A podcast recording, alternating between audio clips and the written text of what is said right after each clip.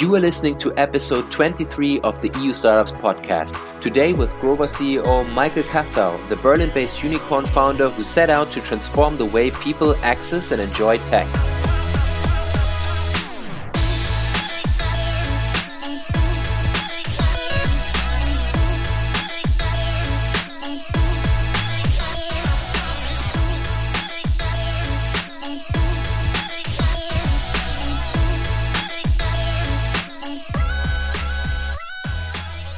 Hello everyone and welcome back to another episode of the EU Startups Podcast. Today is February the 21st and we just opened the application phase for this year's Big Pitch Competition, which finals will be held at our EU Startups Summit on May 12 and 13 in beautiful Barcelona.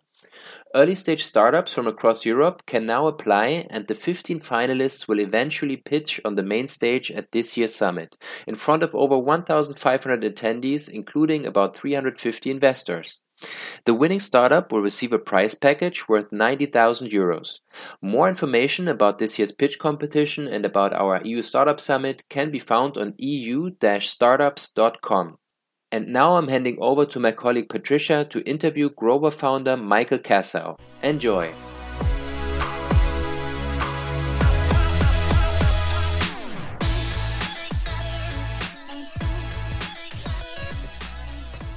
All right. So today we are speaking to Michael Cassau, the CEO of pioneering subscription-based tech company Grover.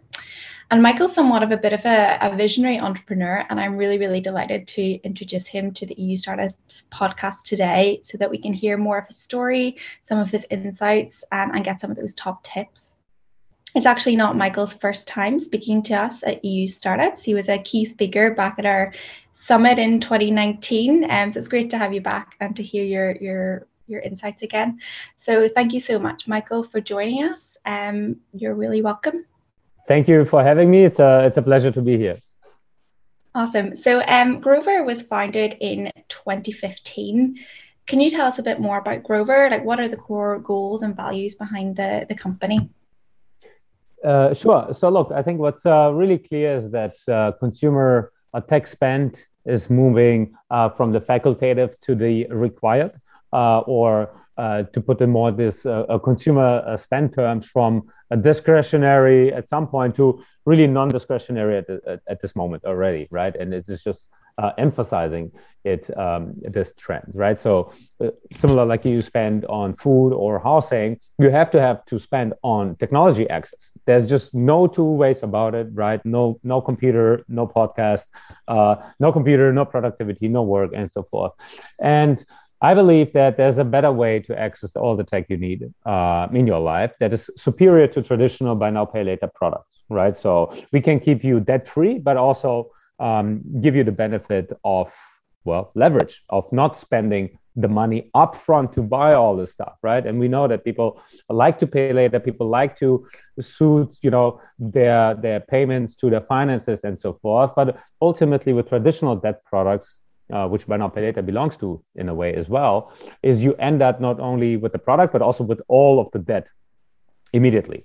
So Grover is here to offer a debt-free solution where the leverage that you as a consumer experience is really tailored to your need, right? So you can decide how long do you want to commit to pay for something, at what price, and then actually you can stop paying and return the product. That's it, right? So it's a really tailored finance solution, if you will, that is superior to traditional debt, which is always the same, always linear, always pay me back the purchase price plus retail, and you can plus interest, and you can enjoy all the things you want, even at a fraction of the price, right? You can say, I need this only for 6 months, and I'm gonna pay 20% only for this, right? So it's a superior leverage experience for our customers, a superior buy now pay later experience, if you will, without buying, just accessing and paying for things that you need in your life on a monthly subscription basis. Awesome. Yeah, it's this very pioneering idea, especially now in this 21st century where we all want to have the latest tech and have so many different gadgets and tools. So it's very, very innovative story. And Grover has really been a European success story since it's been founded. And in 2018, you actually raised one of the biggest Series A rounds that year. And then in 2021, again, you secured another 847 million euros. So how's that growth been for you? Has it been like very daunting, or have you found it very kind of natural and organic for the company? Well, first of all, it's exciting and fun.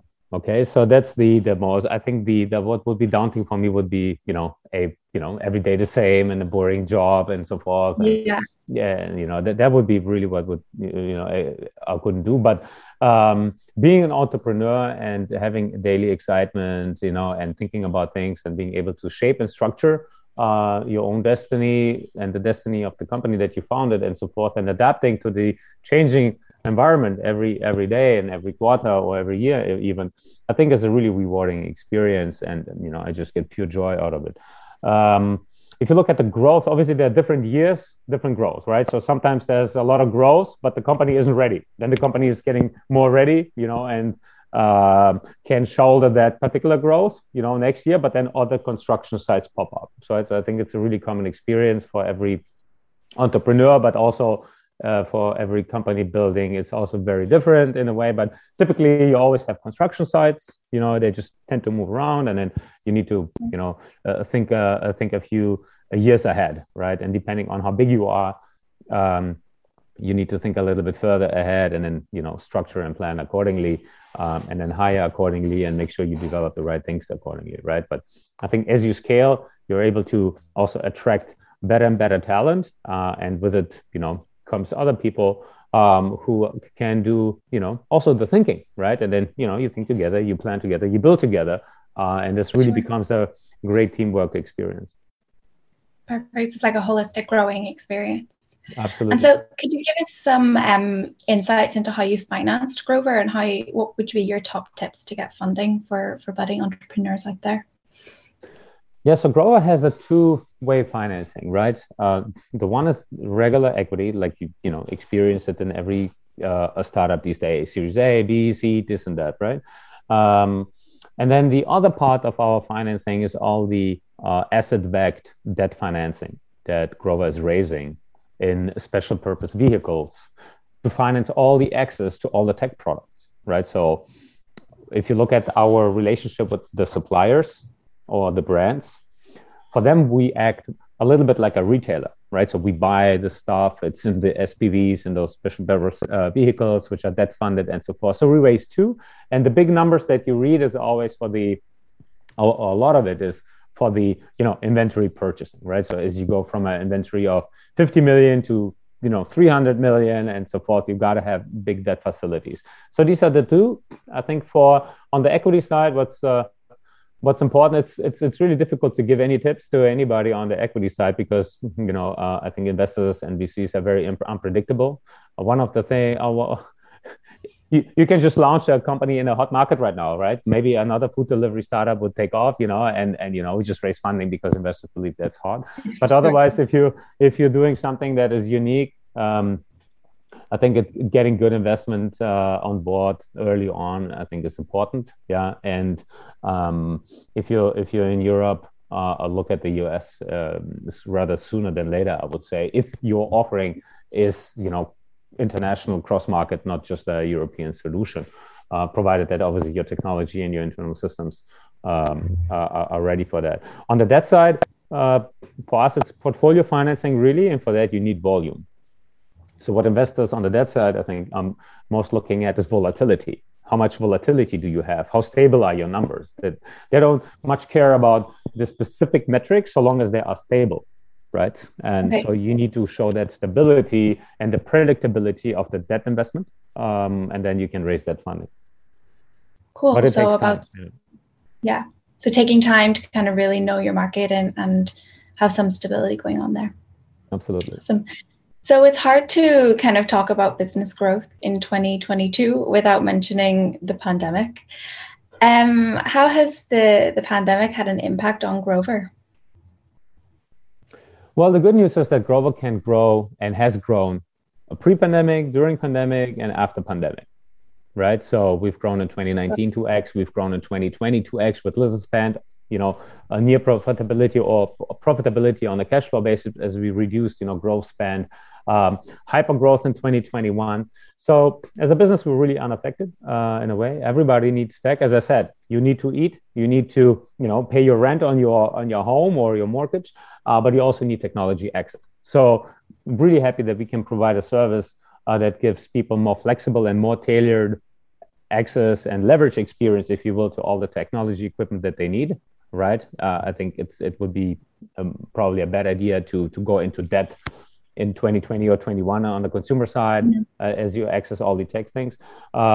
So I think we can help people. And we've seen this also throughout the years. But for 2022, the motto internal is, okay, refresh yourself, leave the past behind and really put it out there, right? Give it your full self, Tomorrowland 24/7. I'd like to say, right? I think it's time for people to really shake up things and move on and move forward and, you know, be bold again. Keep innovating and kind of move on from the past a little bit. Absolutely, yeah. Enough of the ifs and thens and all of that. It's just it's time to move forward at full speed now. And 2022 is the year to leave the past behind, I think. Absolutely. So speaking to that, then what do you see for, you know, 2022 for Grover and beyond? Yeah, so what we do is as a leadership team, we always get together, right? At the beginning of the year, I do an offsite and, you know, I propose a few goals, like 3 core strategic goals. We discuss them, we nail them down and, you know, we fine tune them. And our number one priority always is growth. So that's the number one. That's the number one. It's growth. Growth, growth, growth. Without growth, we don't need to exist, right? Yeah. So growth, yeah, it's just about growth. That's number one. I mean, we're going from about 200,000 subscribers to 200 million at some point, right? That's the journey we need to take every year, right?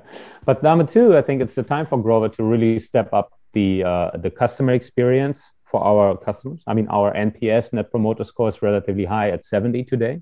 That's great.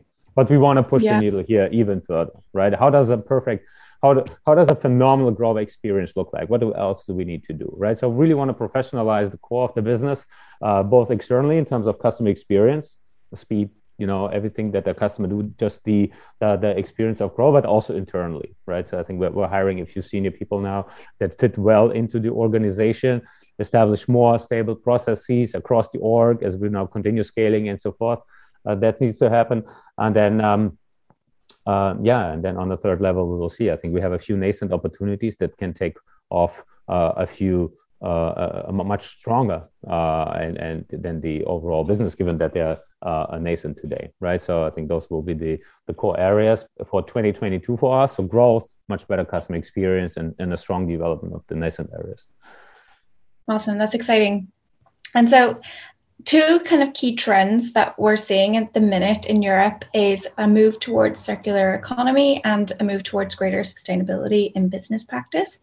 Now, it kind of does seem to me that these are values inwritten to Grover. So could you maybe speak a little bit more about this? How do you make sure that your company stays sustainable? Yeah, I think this is a very important topic. And personally, I'm really, really happy that at Grover, we have no conflict of mission versus, you know, achieving any sustainability goals, right? Quite in the opposite.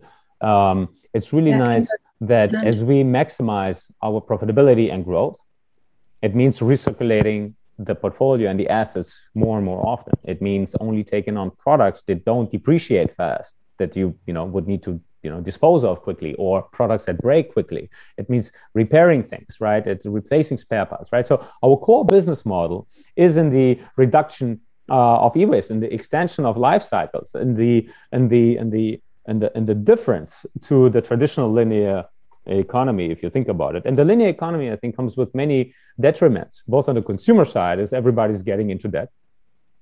You buy things, you go into debt, then you don't use them, you still keep paying. This is consumer welfare loss right there. Like there's no market almost where there's so much consumer welfare loss as in financing. People end up paying for things that don't no longer have any value to them. And in addition to the consumer benefit through the recirculation of products, the extension of their life cycle, multiple times and so forth. We're reducing e-waste, and there are a few metrics that show that not only on the technology and e-waste side reduction, but also CO2 can be saved. But in order to professionalize all of that, we recently hired a head of sustainability. We now have a sustainability team at Grover, and they are focused.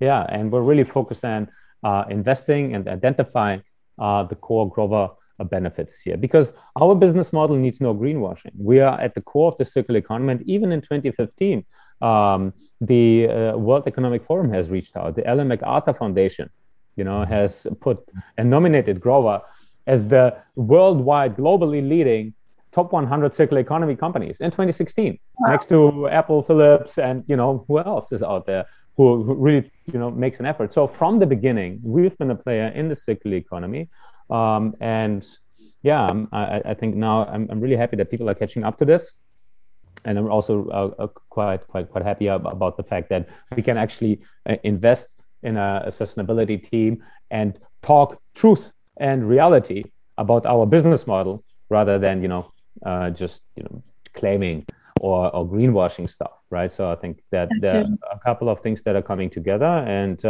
it's a great business model that gives obviously customers and consumers a big advantage, and it's kind of on the S side. If you look at the ESG, we're bridging the tech divide, increasing digital inclusion, if you will, as well, but also doing something that is environmentally beneficial. Wonderful. Yeah, I think it's absolutely fantastic how the company really is pioneering in so many levels. And this sustainability one is really great. And so it's really great to hear that you're continuing to invest in that, and that it's also in-written from day one in the company. So over to you kind of personally, I'd be interested also to hear more about how you started the company. Did you always see yourself as a founder? I think so, yeah. Well, let's put it this way. I don't, I think in a traditional work environment, it wouldn't be always easy for me, right? I would want to have the job of my superior immediately and then, talk to the partner directly and so forth. And I mean, I did work at Goldman Sachs. I really enjoyed the experience and so forth, but I wanted, to jump queue quickly. Like, okay, why can I not be an MD here? Why do I need to, sit at this desk for 10 years, do the same until, and then no, because this is how it works, Michael, So I always wanted to be already there and so forth. That's one thing. But also, I think as a child, I, launched a few businesses. Also was an entrepreneur before studying for 2 years, also in the city, then decided to study, then worked for Goldman and so forth. And I always see myself when, after 8 p.m. at Goldman, you get, free dinner. And my peers and friends, they would read the Financial Times, as they, get the dinner for 2 minutes. I would read TechCrunch. I was like, oh, what's going on here in the startup community? So I always had the itch, to do something. And I thought this is a much more exciting industry, and much more exciting things. People are actually building stuff and improving people's lives. So I decided to, check it out again, go to Rocket Internet for a year and then, come back maybe. And as it turns out, in that summer where, I switched jobs from Goldman to Rocket and, from London to Berlin, I had that experience that middle in the summer, I needed to, invest in a lot of new stuff like furniture and new tech in Berlin and all the way, right?